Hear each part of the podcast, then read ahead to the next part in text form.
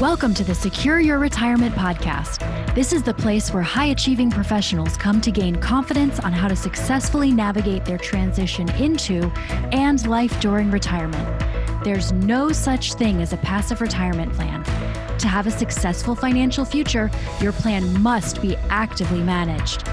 Each week, we will bring you action plans and expert interviews that will help you gain insights, learn fresh perspectives, and finally experience peace of mind about your retirement. Here to help you achieve your dream retirement and live the life you deserve are your hosts, certified financial planners, Radon Stancil and Murs Tariq. All right, everyone, welcome to our podcast today. We have with us, I think is going to be a fantastic interview. We have with us Andrew Opdyke and he is an economist. And we're going to talk to him about what even that means to be an economist. Murs and I are happy to have you with us today, Andrew. When it comes to the economy and when it comes to you know what people are concerned about it is endless right now. There are just a tremendous amount of concerns and so we've got some good questions for you. So thanks for being here today. Thanks for the invite. I'm excited to be here. Great. You know before we hop into some of the economy type questions. Can we get a little bit of background from you? Now, could you tell us maybe a little bit about how you got into being an economist and even what that means? Like, you know, what's your schooling like and what, what is that? How do you get there? Yeah, so actually, I found out about economics in high school. I had a math professor that I really liked. I really enjoyed math, and I, I, really enjoyed learning about how numbers translate out into the rest of the world. He told me you should take this macroeconomics class. You look at how worlds, how countries, how companies interact with each other, supply and demand, and all those things that I know put a lot of people to sleep, but I found it incredibly interesting. So when I went to college, I studied economics and business because those two kind of intertwined. And that was the world, that was the industry that I, I wanted to go into because I, I love learning. And it's a field that you're never going to figure out the perfect answer. So it's it's something that is always bringing a new complexity. There's always something new to be learning about. It's a constant journey. So we deal with a lot of numbers, but at the end of the day, what economics is about is what are the forces that impact how we interact with each other, how businesses interact, how growth occurs in countries over time. What types of policies, what types of regulation, what types of incentives move nations forward? That's what I look at day in and day out. That's great, Andrew. So when you're looking at that day in and day out, what is there a section of it or what, what do you think that you would say that you love most about what you do as an economist? Yeah, so I, I tend to focus on macroeconomics. That's basically country level, it's a higher level. There's groups that look at what's called microeconomics. That's how do individuals make purchasing decisions. But I look a lot at policies and, and how do businesses grow over time, what creates growth and there's there's aspects of psychology associated with that. There's aspects of you know how do you plan for the future? If you're a business if anybody who's on has taken your finance 101 those are the same courses that i would take to think about if you're running a business if you're operating a business or if you're working at a business what causes you to make decisions on how you want to go how you plan to grow? And then as you move up the chain as you move to governmental levels that are overseeing that how do they determine the impact of increasing or decreasing tax rates? How do they determine changes in regulation and the impact that's going to have throughout society? So it's wide ranging. My heavy focus is US economics and particularly the economics in terms of how they impact market based companies, the larger companies, and those that we talk about when we talk about stocks and bonds. Great. Can you tell us, just for our listeners here, who it is you work for and a little bit about your business, your company? Sure. I work for First Trust. We are an asset management firm based out of Wheaton, Illinois. We're about 26 miles straight west of downtown Chicago. And we have two sides of the company. We have the asset management side, which we've been ranked by Barron's as the number one equity fund manager over each of the last two years. I work on the research side. So the research supports both our asset managers, and then we put out content to support advisors and investors thinking about what's going on in the markets, what's going on in the economy. It's been an incredible place to work. We are a privately owned company. We are going to remain privately owned because we have very strong beliefs in the value that can be added through research, through and by thinking over a long-term strategy. And so it's it's a great place to work. I actually have both of my brothers and most recently my dad we've brought into the company. It's about I think the company itself has about 900 people, but there's a lot of Opdykes here. Wow, that's awesome. So before we dive into the meat of it, and we have a lot of really cool things to cover today, can you just tell us, you mentioned your family, tell us a little bit about your family and also where you're at, because we're speaking to you here from Raleigh, North Carolina. So I grew up, I was born and raised in the Chicagoland area, Naperville, Illinois, which is, I'm based in Wheaton. First Trust is based in Wheaton. Naperville is about five, 10 miles south of here. So I grew up in the Midwest. I grew up just outside Chicago. I went to school, undergrad in Michigan, at a small college called Hope College in Holland, Michigan. Did economics and business there. Came back to the Chicagoland area to work. Did my MBA at Northwestern. I love the Midwest. But most important, I'm big on family. So I've got my parents here. I've got two kids at home. So they've got their grandparents. They get to see them every single week. And on my wife's side, her parents are here. So being so close with family, unless they move, I'm not going anywhere. Fantastic. Well, we appreciate all that. Now, what we want to do is take you in and kind of get your thoughts, your opinions, it might say. And this first question I know is so big because it's going to cover a lot of different things, but we just like to hear your feedback. So, when you think about what we have going on today in our economy, maybe here or the world, what kind of challenges, issues, or opportunities do you see that maybe it's not something we hear all the time. If you get onto you know your regular media outlet like on the tv there that a lot of our listeners would get on and listen to. Yeah. So one of the biggest challenges that we have is that we get so much of our information so much of our news so much of the thought and the, the media sources a lot of times they're all vying for attention. They're looking for that attention. They want you to tune in after the commercial break. They want you to flip to the next page of the magazine or pick up that newspaper every single morning. So there's that old phrase, if it bleeds, it leads. And there's been a, uh, I think, a bias towards negativity. We tend to see, and we're loss averse people. We focus on things that have us concerned more so than on things that get us excited or things that maybe bring hope. So I think that's one of the challenges. And even before the coronavirus arose this year, I can't tell you, I've never had a week go by over the last, let's say, since 08, 09, there hasn't been a week that's gone by where there hasn't been something in the news that said this could trigger the next recession. And people are always watching out for that. And I, I understand because you work your lives to save up this money to be prepared for retirement and you put in years and decades of hard labor to get to that spot and then the markets can have these gut-wrenching movements these quick movements these unexpected movements and it's a very emotional process. And so that brought about especially 0809 it brought about kind of this fear reflex that every time we heard you know the bp oil spill or or we had Grexit and we had brexit and we had so many things telling us this could bring the next recession and and you know if you watch tv they've called 200 of the last two recessions. So that's one of the challenges is fighting through the noise. We have a, a saying at First Trust that math wins. At the end of the day, math wins. And emotion can move things in the short term. Markets are a great example of that. Emotions can win out in short terms, but the math wins over the long term. So we try to step back because maybe this is the best example I can give. If you think about watching TV today or watching the news, so much of the time it's like it's like you're looking at a painting with your nose up against it. And you're focusing in on one really small area. And they're looking at it in detail, and those details might look scary. But until you step back and you see the broader picture and you understand how something fits in context, a lot of times when you step back, it looks a little bit less scary, or by putting in perspective, it gives you a better view of the landscape and where we may be heading. So, that I think is one of the challenges. And I think at times it hides what I think is one of the greatest opportunities. And if you take a step back and you look at the innovation and the entrepreneurship that's happening in the world around us, there's, I would argue, like modern day miracles that are happening that we're not hearing enough about. If we look at the battle we've had against cancer over the past 20 to 30 years, and we've all been impacted by it. I think everybody knows somebody, whether it's a family member, a friend, someone in their community who's faced cancer.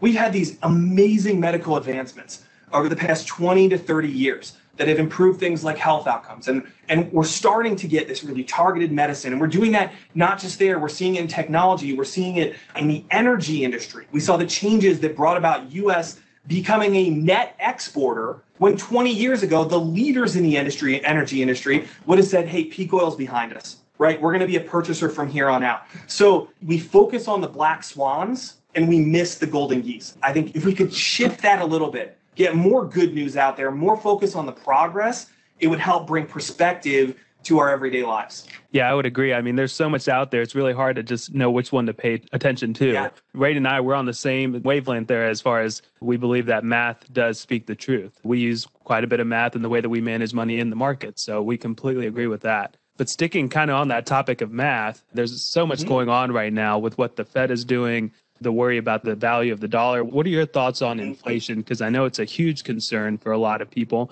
Inflation has been pretty much non-existent for the past 10 years at a low maybe 1 1% or so last 100 years it's up as much as 3% so what are your thoughts on that? Mm-hmm. Where do you see that going with everything that's going on? Yeah we've had a lot of money that's come into the system. And now if we step back and look at 2008 2009 we had the fed step in back then with what they called quantitative easing. They bought treasuries. They put money into the banking sector. But in 2008 2009 all that money ended up on bank balance sheet. It's not physical cash that's sitting in a bank vault because now we do things digitally. So they're zeros and ones in a computer system. But they brought a lot of funds into the system back then and they sat in reserves. They didn't get lended out. They didn't make it into consumers' hands. They didn't make it into businesses' hands. Now, this time, in the way that we structured the stimulus, whether that's through the PPP program and getting money to small and medium sized businesses, whether that's the checks that were sent out to individuals, the $1,200 checks, or the additional payments out on things like unemployment claims.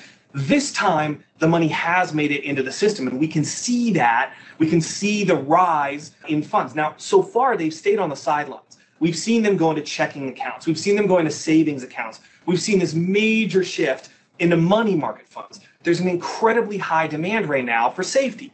As we were talking about a little bit earlier, if you got stung by 2008, 2009, and then you got stung again coming into 2020, and you see these volatile movements in the markets. There's a lot of people that said, you know what I want? I understand that I'm going to get virtually no return in checking, savings, money market funds, but I feel like they're more predictable. They're quote unquote safe.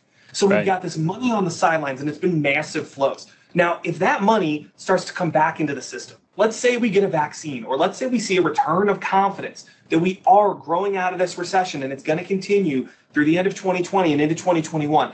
As we see those start to return, if we still have supply chains offline, which we're getting back, but we have a ways to go, we would expect to see that result in a pickup in inflation. Now, I'm not picturing inflation like we saw in the 70s, right? I'm not picturing double digit inflation or hyperinflation, but I do think that we'll see a pickup in inflation to the 3 to 4% range, running above trend for a little while. And then I think it'll kind of calm back down and we'll be in the one and a half to two and a half percent range that the Fed is ultimately targeting. I think they're comfortable with that. We've run under for so long. I think they're comfortable with running over for a little bit of time. But it's something that people are going to certainly be keeping an eye on, especially if you lived back in the 70s or the 80s or into the 90s and you think about the cost of buying a house back then, getting a mortgage loan then versus the rates you can get right now, it changes what you can afford to do. It changes investment decisions. You know, the Fed came out and said that they were going to you know, try to uh, stabilize even on the bond market, and they were going to buy, you know, bonds. Then they said we're going to buy individual bonds. First, they were going to buy ETFs. Mm-hmm. Then they said they were going to buy individual bonds, and there was yes. even some chatter about them even buying equities. But I mean, what's your opinion? Do you believe that they, being the Fed, would that kind of interaction that that's making the market not real you know like is it driving the market in such a way that it's just not it, what we have right now is just maybe inflated? Yeah. So I, I, would say that the markets, if I think about the equity markets right now and whether the Fed has created, let's say, a, a sugar high, I don't think that's the case. We can talk about that. We can dive deeper into that and what's driving the markets and this disconnect, this seeming disconnect between the markets and the economy. But on the bond side, what it does when they're doing these purchases and it drives rates lower is that if you need return, if you need a certain level of income over time, it's maybe pushing you out into riskier instruments in order to get that. So, you know, there's been this question will the Fed ultimately buy equity? Personally, I hope that they don't. I hope that they don't, because if they do, and then we start having government ownership stakes, especially in a situation like this, because let's step back for a minute. Let's go back to March. And remember, this environment that we're in, we've seen the, the shutdown, the shelter in place, right? We had a virus that we were facing. It's not that these businesses that ran into difficulty with liquidity, with solvency, they didn't have bad business models. They didn't have bad products or bad services. They weren't sending their employees home because their employees were poor workers. We had this shutdown imposed because of a virus. And it was a government decision that brought us to that point. So if we ultimately say, hey, the government made a decision to shut things down, these companies had a, hard time surviving in that environment where they didn't have a choice of being open or not. And now they're taking ownership stakes. The government is taking ownership stakes in it. It creates kind of a questionable pattern for the future. It creates a precedence that I don't think they really want to go down. And so fingers crossed, they stick on the bond side. They continue to work from a liquidity standpoint and don't get over into equities. Yeah.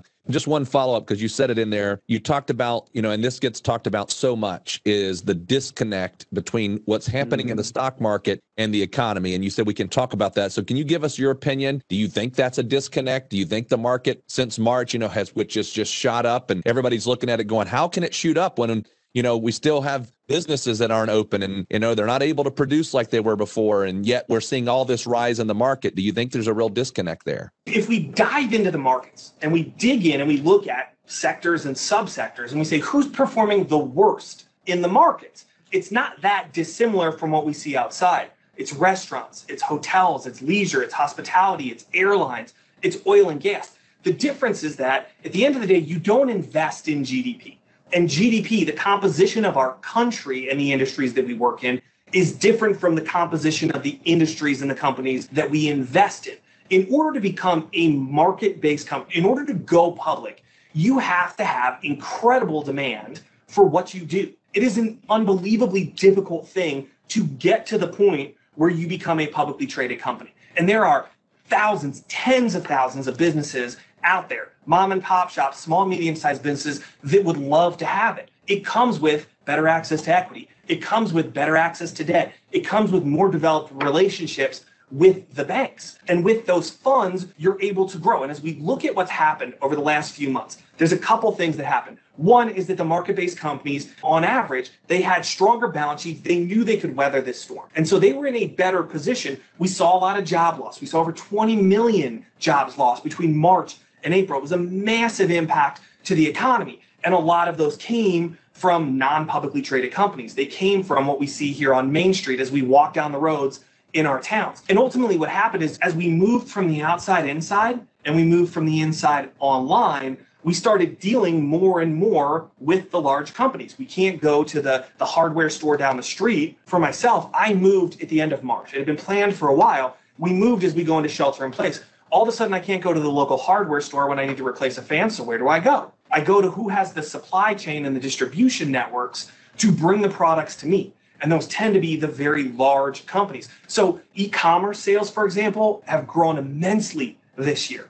And the market based companies that deal in internet technology, that deal with communication services that let us do things like this conversation we're having, the groups that are involved in healthcare that are fighting and battling to bring a vaccine, to bring treatments, they've seen increases in spending. They've seen their activity return. They've seen their employees return. They're moving at a faster pace. There are the market based companies in the industries that are hitting our economy, they're also doing poorly in the markets. They just represent a much, much smaller share. So I don't know if it's so much as a disconnect between the markets just moving based on hopes and dreams while the economy is quote unquote real life. I think both are very real the economy is going to take longer to recover, in large part because of the nature of what that encompasses, not just the fast growing side that is the market. They've got the slow growth, the no growth, the negative growth parts of the economy that are not part of the markets. So it's not a new thing. I think it's maybe been accelerated, it's been exacerbated because we've seen this increased shift in technology.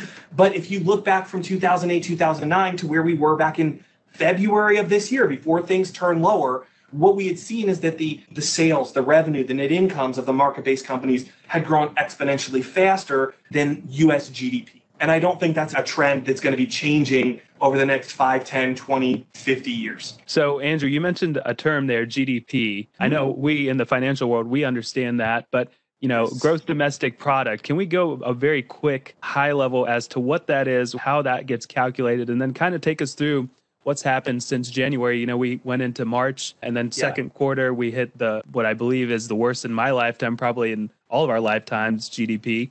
Yeah. And now, now yeah. we're kind of, it seems like we're coming out of it. So we're in this recovery yeah. mode because of some of what you just said. Some of these larger companies that have larger stakes are doing really well to, in all essence, drive the markets up. While you've got some of the smaller mom and pops that we think are going to struggle for quite some time. And I'll let you speak to that as well. But can you kind of take us through what's happened this year so far? So let's start with what is GDP? GDP is what we produce as a nation. What we produce, it's our goods, it's our services produced in the United States. People that are working in the United States, let's say there's someone from Germany who's working here, if they're producing it here in the United States, it's US production. That includes everything that we sell overseas. Now we buy things from the rest of the world. That offsets when we run our calculations. But at the end of the day, GDP is by many means it's one of our most critical numbers because it's how much are we producing as a nation. As we have more people, as the population grows, that should increase the size of GDP. As we get new technologies that let us do more, produce more per person, that's going to increase GDP. So we track it over time to see how much are we growing that output, how much are we able to grow we produce. Now, we get that number quarterly and it operates with a lag. So we don't yet know. Here we stand, uh, you know, basically 2 months through the third quarter and we won't know how good the third quarter was until October, till the end of October. But we have the numbers so far for Q2. And what happened in Q2? the economy declined through the first estimate at a 32.5 or 32.9% annualized rate. Now, annualized rate just means if we continue to decline at the pace we did in the second quarter over the span of the year, we would be down by about a third in our total production, which is massive.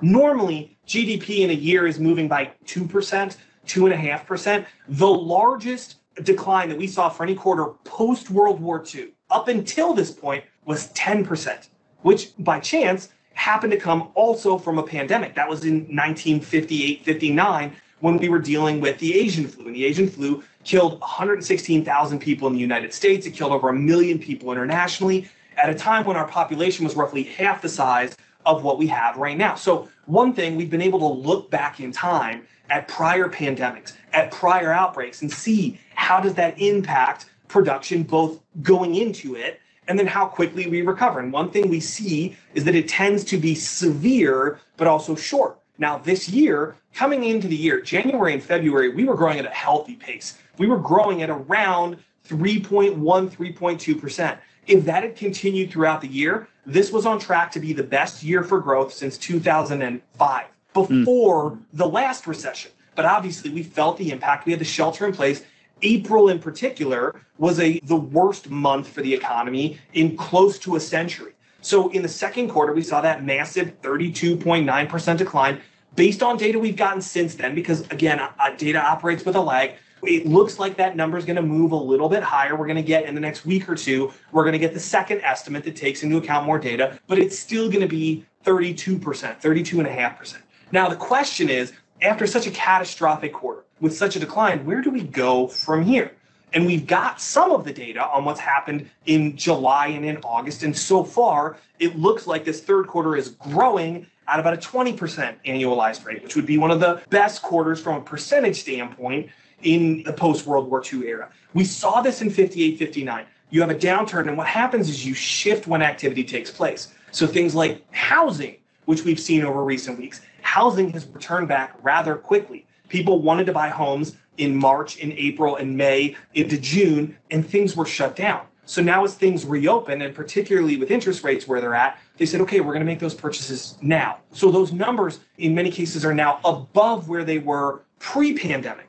And retail sales is above where it was pre pandemic. People have gotten back in some of their purchases. There's other areas that have a long way to go, but we're seeing strong, we're seeing healthy growth so far in Q3. Now, the question is, what could derail that? And there's questions on what may happen with the coronavirus. Where could we go from here? What else could we see? Obviously, we still have the elections ahead of us in November. Those could all impact things. But as it stands right now, the employment numbers turned in May and they grew in June and they grew in July and they look like they're on track again. They're going to be growing in August. The recovery is off to solid footing. All right. So that brings us to, I think, some points like what we talk to our clients or prospective clients that we work with, you know, there's some things that are scary to them. Some of those what ifs that you just said. Now, yeah. Murs and I, we actively manage money. So we will shift as things shift. We go back to what you said earlier. It's all based on the math. We're not of the belief system that says, okay, calls things are okay today means they're always going to be okay. So I want to play a little bit of what if here with you and tell me what you think the markets might do. So we know that you know, when Corona began um, and started talking about whether or not it was going to be in the United States, and then we said yes, it's in the United States, and then it rapidly moved, and it just really shocked the markets. Everybody just it just shot it down, and yeah. a very, very, very quick moving spiral in the stock market. All that makes sense. Now, what if we do have another outbreak, let's say another increased level of outbreak of coronavirus, as some are saying that is going to happen here as we get into the next flu season? How do you mm-hmm. think the market's going to react on this round?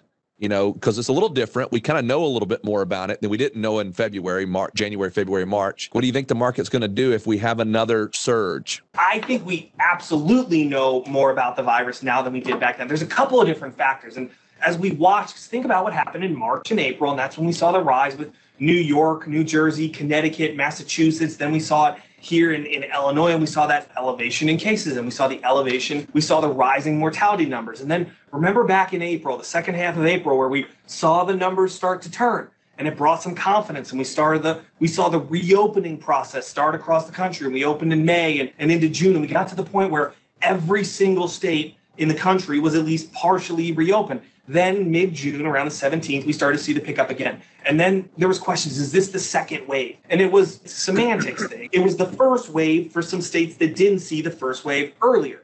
But we saw a pickup. Now, things had changed between that first wave and when the second wave, and we saw Florida and Texas and Arizona and California as big drivers of what was happening in terms of case numbers. But there was a couple things that happened between those two areas. And it's interesting when you look at the US response, right? April, May, we do the shutdown the shelter in place, and virtually the entire country shuts down. Now, the second time, we have more reported cases, more confirmed cases.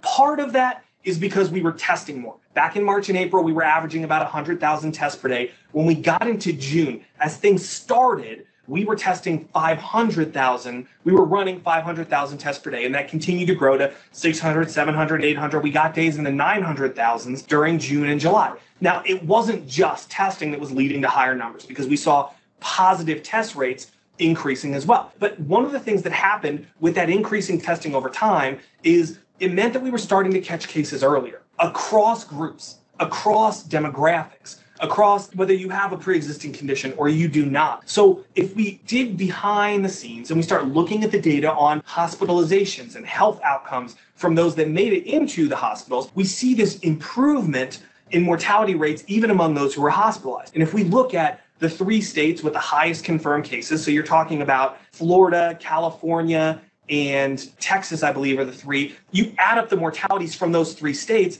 and it's still less than what we saw back in New York. Now, some of that is testing. You catch cases earlier, it improves health outcomes. Part of it is that you had those hospital systems in that first wave that were going in blind, and they had no idea what they were going to need for personal protective equipment. They didn't know what they would need for ventilators. They didn't know how many ICU beds they would need, or emergency rooms, or inpatient beds. What do we do if we start to see hospitals fill up? They were flying blind. They were learning as we faced the abyss. Now, as we saw that turn in April and we saw that kind of continuing into May and into June, they started to have conversations with hospitals across the country. And they said, This is what we wish we would have known when we started to fight it. And here's what we wish we would have known about the equipment we needed. Here's what we wish we would have known about how to set up our hospitals. Here's the data we wish we were tracking in real time to be able to communicate across our networks. And we built that out. And when it hit Texas and Arizona and Florida and California, we were far better prepared to handle it on the hospital side. Remember,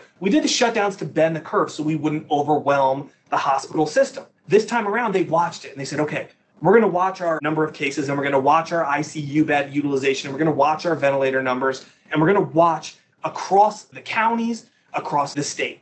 And if we need to act, if we need to do another shutdown, we'll do that. They watched the numbers and they started to elevate and they got up to 80 to 90% ICU bed usage but they were tracking the numbers. And they said, well, we have the ability to do surge capacity. We can add additional beds if needed. We can do negative pressure rooms on some of our, but they didn't end up, in most cases, they didn't end up needing to get to that spot. So they said, okay, we don't need to do the national level shutdown. Let's pull back on things like restaurants and bars. Maybe it's not the best idea to have a bar open, have people go drink, and then say, hey, but drink, but make good decisions about you know, social distancing and how you're interacting with each other. So we saw pullbacks in some areas But on net, we continued to be far more open from an economic perspective. We had more activity taking place than we did during that first wave. We've also, at that same time, we've seen improvements on the treatment side. We've got Gilead's remdesivir, who it's been shown is, is showing significant improvements in reducing mortality among patients. We just got information about how we can use plasma. We can use the plasma from people who have had the virus, who now have the antibodies. We can use that with treatments. And they've put uh, an emergency use measure. They're now going to start distributing that and using that as a treatment method. We found even little things like having a patient lie prone on their stomachs, it can reduce pressure on their lungs. This is a respiratory virus. And by easing that pressure, allowing for the airflow, it's resulting in improved health outcomes. So across the board, if you look at the mortalities as a percent of cases, if you look at mortalities as a percent of hospitalizations, it's been moving in a very positive direction. So as I look out and say, what if? What may happen in September, October, November, December? I'm remembering that every single day we, we're taking another step forward in our knowledge of the virus, in our knowledge of how to treat it, in our knowledge of how to prepare for it. And we have not seen the, the states and the areas that saw the big outbreaks New York, New Jersey, all those. They haven't seen a resurgence in those same cities. It's that it's shown up in new places. And now we have, if you look at the 10 largest metro areas in the United States, they've virtually all now gone through it. So we could see some pickups in other parts of the country. As of this morning, we had 14 states with rising trends, but those states tended to be smaller from a population and economic output standpoint. And if we see that continue, I'm not expecting to see another round of shutdowns. I could be wrong. It's possible, but the data, what we've seen from other countries, is suggesting it's unlikely. And I think that in September, October, November, we've got three studies on vaccines that are going to be coming through. We're going to be getting some final numbers. And if any of those shows that it has been effective and we start to roll off on the vaccines, we are going to be ramping that thing up like crazy. And that's going to help counter a third wave. So it's not like we're facing it like we did in March and April. It's a different environment and that changes how we as a nation ultimately have to respond in the face of that threat. Yeah, so you mentioned the vaccines. So in the office, I'm typically looked at as the pessimist and Radon's kind of the optimist, and we balance each other out really well. But I'm going to go the optimistic way here and say, you know, those three vaccines that are in good contention, let's say we get one, yeah. I don't know, by first of next year, like they've been talking about, or even a little bit later. Well, all the problems don't go away then. We still have a lot that we're sorting through. Still have a lot of things that we're worrying about, all the money that we're printing. So say we do get that vaccine the first of next year, how do you see things playing out and how do you see you know, as far as the economy recovering, how long does that take? So, one of the big problems I think that we're going to face, even when we get the vaccine, even if they say next month, there's questions that in September we could get news on the, the University of Oxford vaccine. Once we have the vaccine, then the next big question comes how do we distribute it? How do we get that out? do we get hundreds of millions of doses? Because pretty much all of these are a two dose. So if we have 330 million people, how do we get 660 million dosages around the country? And you know some people are going to fight taking the vaccine, but that's going to be a whole process. From an economic standpoint, I think it will bring some confidence on the consumer side. I think it's going to bring some confidence on the business side that we are making progress and that this is likely to be sustainable progress. That doesn't mean that we jump back and immediately we're back at where we're at because we've seen massive job losses. Particularly, we've seen tens of thousands of restaurants close during the pandemic. And those are businesses, those are jobs that don't exist anymore. And it's going to take time for new businesses to form and for companies to bring all of their employees back and then hire to make up the employees that were lost. From a an output standpoint, when do we get to the point where we're producing the same amount of GDP as we did at the end of 2019? We're probably looking at late 2021, late next year into early 2022. I think a better metric of when we're kind of back towards normal is when we see the unemployment rate get down to four to 5%. And that's probably going to take until about 2023. So it's a gradual process. It's not an instantaneous thing, but I think we're on firm footing. I think we'll see elevated growth here in the third quarter. I think that's going to slow a bit into the fourth quarter. And then we're going to see above trend let's say 4% to 5% growth in 2021, and then we'll have to watch to see where it goes in 2022. But there's certainly a path ahead of us. I hope that you are enjoying the show. By the way, if you are in or nearing retirement and are someone who wants to gain clarity on what questions you should be asking, learn what the biggest retirement myths are, and identify what you could be doing to achieve peace of mind for your retirement, Get started today by requesting your complimentary video course, Four Steps to Secure Your Retirement. To access the course, simply visit pomwealth.net forward slash podcast. If you're new here or you haven't done this yet, this is definitely the first step to get started in applying these principles to your life. So head over to pomwealth.net forward slash podcast and check us out.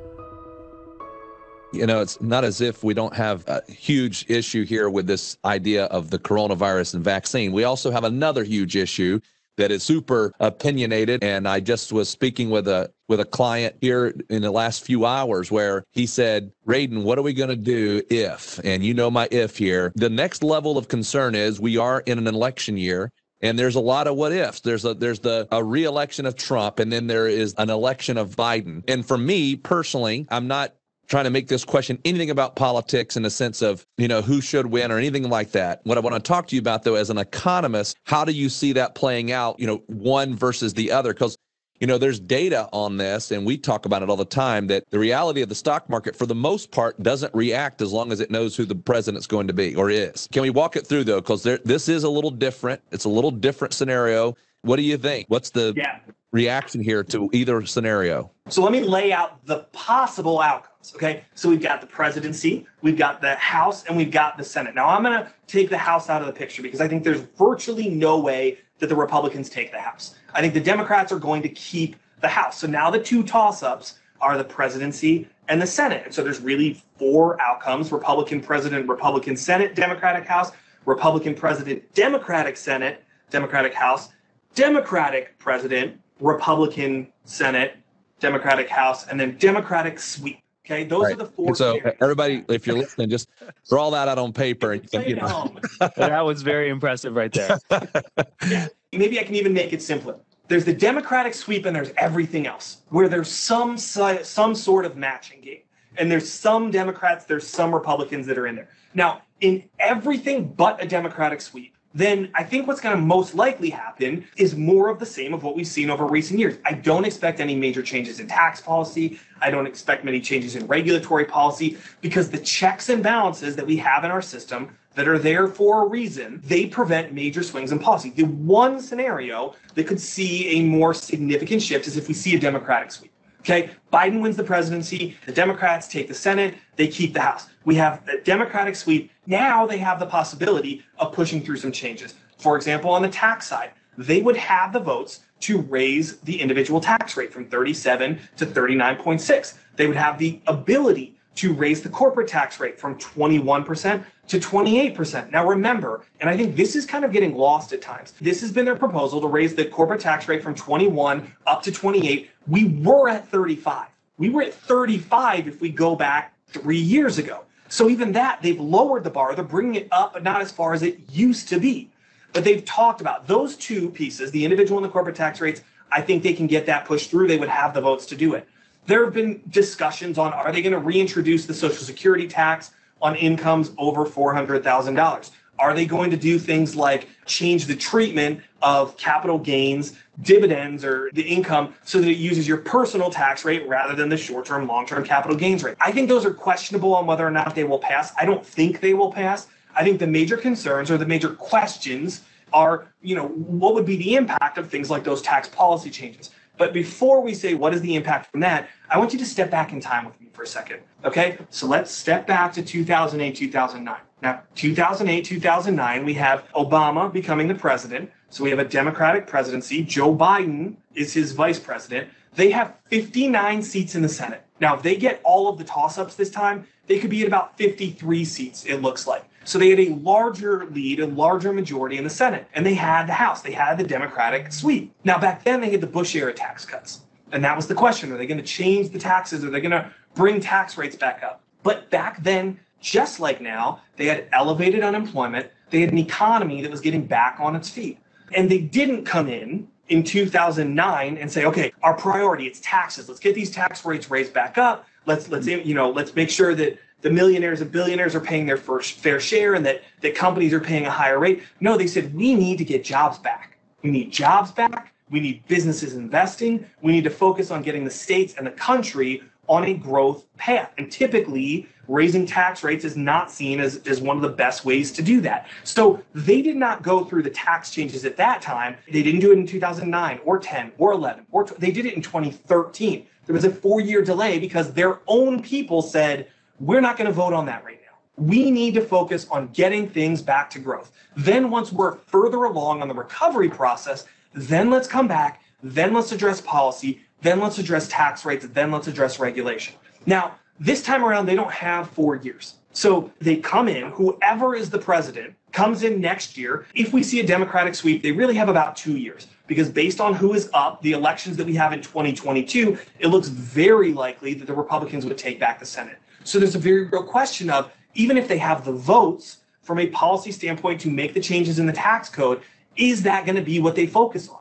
Or are they going to focus on growth? Are they going to focus on employment? Are they going to focus on getting business investment up to get us back towards where we were faster? So let's say let's say they do step in, okay? Let's continue along the chain of we get a democratic sweep. What if they do make this the priority? It's a bit of a headwind to growth. It's a headwind to economic growth. We can see that from what happened in 2018, 2019. We saw it in business investment. We saw it in personal income and how that translated to consumer spending. So I think it would be a headwind if we raised tax rates and we made some of these changes for both individuals and corporations. But at the same time, we're emerging from this recession and we have a tailwind that's pushing us towards growth. It's delayed purchases. It's just simply getting back onto our feet. What we saw from 2009 to 2018, we grew at about a 2% rate. We could have, and I think we should have grown faster if we had better policies in place, but we plodded along steadily moving forward. As economic policy improved, we started to move a little faster. That's what I'm looking at here. We could see a two year pace where we are recovering. I don't think that's going to push us down into a recession, but it would cause us potentially to be recovering at a slightly slower rate. Then I think we potentially see some movement out in 2022. But when I think about it from an investment standpoint, here's what I think about it. It's like you're playing a baseball game, right? And now baseball's back, the teams are playing. It's like a baseball game, and the, the umpire comes up to us and says, hey, in the sixth inning, we're going to change the rules. Okay. So in the sixth inning, home runs, they don't count for points anymore. They're going to take them away. Well, up until you hit the sixth inning, you're going to play by the rules that are in place. You don't start shifting your batters around. You don't start sh- shifting your positioning in the third inning because you're still playing under those rules until the change comes into effect. As it gets closer and you feel that confidence that, yes, this is going to pass through, this is going to have the impact, then you start doing a little bit more of the positioning. But I think where we stand right now, from an economic and market standpoint, there's a lot that can move the election needle between now and then. There's still a lot of uncertainty. So we are not running for the hills. We are not, you know, making major shifts in our asset allocation based on who we think right now is most likely to get elected. We're going to continue to watch that. I love that we get to have this conversation today, but we also offline get to have this conversation on an ongoing basis whether it's daily or weekly or monthly, we can talk about what we see going on. And we're going to continue to do that up until the elections. And we got to see where the economy is at. We got to see where the, the numbers come through on both the presidency and on the Senate. But I think there's more bark than bite. And it, it happens every four years. Like you said, you mentioned this earlier. There's a lot of volatility in the markets leading up to the election. And then the election comes. And whether you like the result or not, we now know who the president is. And it brings us a little more clarity. It brings more clarity to businesses. And they say, okay, now at least we know the direction that things are likely to head. Now we're going to start putting money to work. We're going to make these business investments that could have moved in one way or the other based on who was going to be elected. But now at least we know, we have some certainty. And here's the last thing, and I, I can't tell you who's going to win the election. I don't know who that's going to be. You know, I can't tell you with certainty who's going to win the presidency, who's going to win the Senate. But here's what I can say with the highest conviction is that the day we get the results, be that November 3rd or the 4th, or maybe it gets delayed with mail in voting, the day we get the results, roughly half the country is going to be pissed, roughly half the country is going to be ecstatic, and then everybody's going to go back to work. And we're going to continue to work and be one of the most productive countries on the face of this earth. And Apple's going to produce another iPhone regardless of who the next president is. And Amazon's going to keep working from two day to one day to six hour to one hour shipping regardless of who the next president is. And there's entrepreneurs and innovators across this country that are going to continue to push things forward regardless of who the next president is. We have this American spirit that you, you, you certainly have not wanted to bet against over the last 200 plus years. And this election is not going to change that. That's great. I love the analogy there about baseball. It makes complete sense when you explain it that way. I think it's prudent to remind people too, you know, 4 years ago when Trump did get put in office, there was a lot of guesswork that was going on. You know, if Trump gets put in, here's what's going to happen. If Clinton gets in, here's what's going to happen. And ultimately, you had a lot of investors on the sidelines and that missed out on a ton of opportunity for the last 4 years. So we agree. We're completely of that standpoint. You know, we're going to make decisions based off of what's in front of us, not based on some guesswork. So, Andrew, thanks a lot for that. I think we have time for maybe one more question. And, you know, as an economist, as a person, in the short term, what is, I would say, what is keeping you up at night right now? What are you the most worried about? Yeah, the thing that I think about the most and that has me concerned, and this is something I've been thinking about for a little while, we have a year this year, we do the stimulus, we're going to add two to four trillion dollars to the debt. And ultimately, my concern is that as we continue spending and we spend more than we bring in, and it's a spending issue at the end of the day, we have to control the spending no country on the face of this earth in history has taxed its way to sustainable prosperity. It just hasn't happened. We need to address the spending picture. Now, in the short term, this is a little bit less of an issue because, yes, we, we continue to run deficits. It's a bipartisan agreement to, to spend more than we make. We've been running up our debt, running up our debt, running up our debt. But over the last 40 years, interest rates have been declining, right? And those two kind of have offset themselves, and, and GDP has been growing. So when I think about the debt in the short term, the most important key number is the interest that we're paying on the debt. How much is the interest we pay to the people who are essentially lending us this money? And right now, going into this year, it was about 1.7% of GDP. 1.7% of all we produce goes to paying our debts. Back in the 80s and the 90s, it was about 3%. So we've seen it significantly higher. But interest rates, again, they're at incredibly low levels. And we're issuing debt right now at incredibly low levels. We're rolling over our old debt. It's like refinancing a mortgage at a lower rate. You're paying less month to month on the same debt load and even a little bit more. So the thing that concerns me about this, though, is that eventually interest rates are going to move higher. And when interest rates move higher, it's going to become more difficult to pay off this debt load. And so I get it. You you fix the roof when the sun is out, and, and we've been in a hurricane we're in this this terrible storm where you batten down the hatches and you do whatever you need to do to get from here to tomorrow. But as we emerge from this, I want to believe that somebody's going to step up and say we need to address this budget picture now. This is an unsustainable path. And when I think about my two kids that I have at home, if we continue down this path, they're going to inherit a major mess that's going to be a big impediment to growth because we're moving sec- money from the private sector, the entrepreneurs and the innovators, we're moving into the public sector to pay for what we're doing today. That's keeping me up. It's not something that's going to throw us into a recession in the next one years, three years, five years, but it's something that I'm certainly going to be watching as we get further into the recovery. I hope it becomes a priority in Washington, that we address it, that we take care of it, that we do what we need to do before we're so far down this road that we've dug ourselves into a hole and we've locked ourselves into an incredibly slow pace of economic growth. So fingers crossed, and we kind of have to watch and wait and see. Yeah. Andrew, you've shared a lot with us. I'm sure that it's a lot of value there for anybody who's listening, just to kind of give us a nice perspective, because I believe that what you shared was not one sided, it wasn't biased. It was really kind of looking at both sides of the what ifs as we looked at the total picture. So it was certainly nice to hear your opinions, hear how you see things. Those that are listening to this, I know that for Murs and I, we found it a lot of benefit as well. So I just want to say thank you very much for taking time out of your day to come on and chat with us. And hopefully you found it to be a good conversation as well. So thank you so much for being a part of our show today. Thank you so much for having me. I really enjoyed it. All right, everyone, that wraps up today's episode of the Secure Your Retirement podcast. If you found value in today's episode, we would love nothing more than for you to head on over to iTunes and give us a five star rating and a review. Be sure to take a screenshot of the review before you submit it, and we'll send you a special gift our book, Get Off the Retirement Roller Coaster. Just email morgan at pomwealth.net with a screenshot of the review to get your gift. Also, be sure to subscribe so you get notified of new episodes as they're released every week. And finally, please share our podcast with your favorite social network so more of your friends and family can benefit from this information. Always remember, you've worked hard to get where you are, and now you deserve to have a retirement that works hard for you.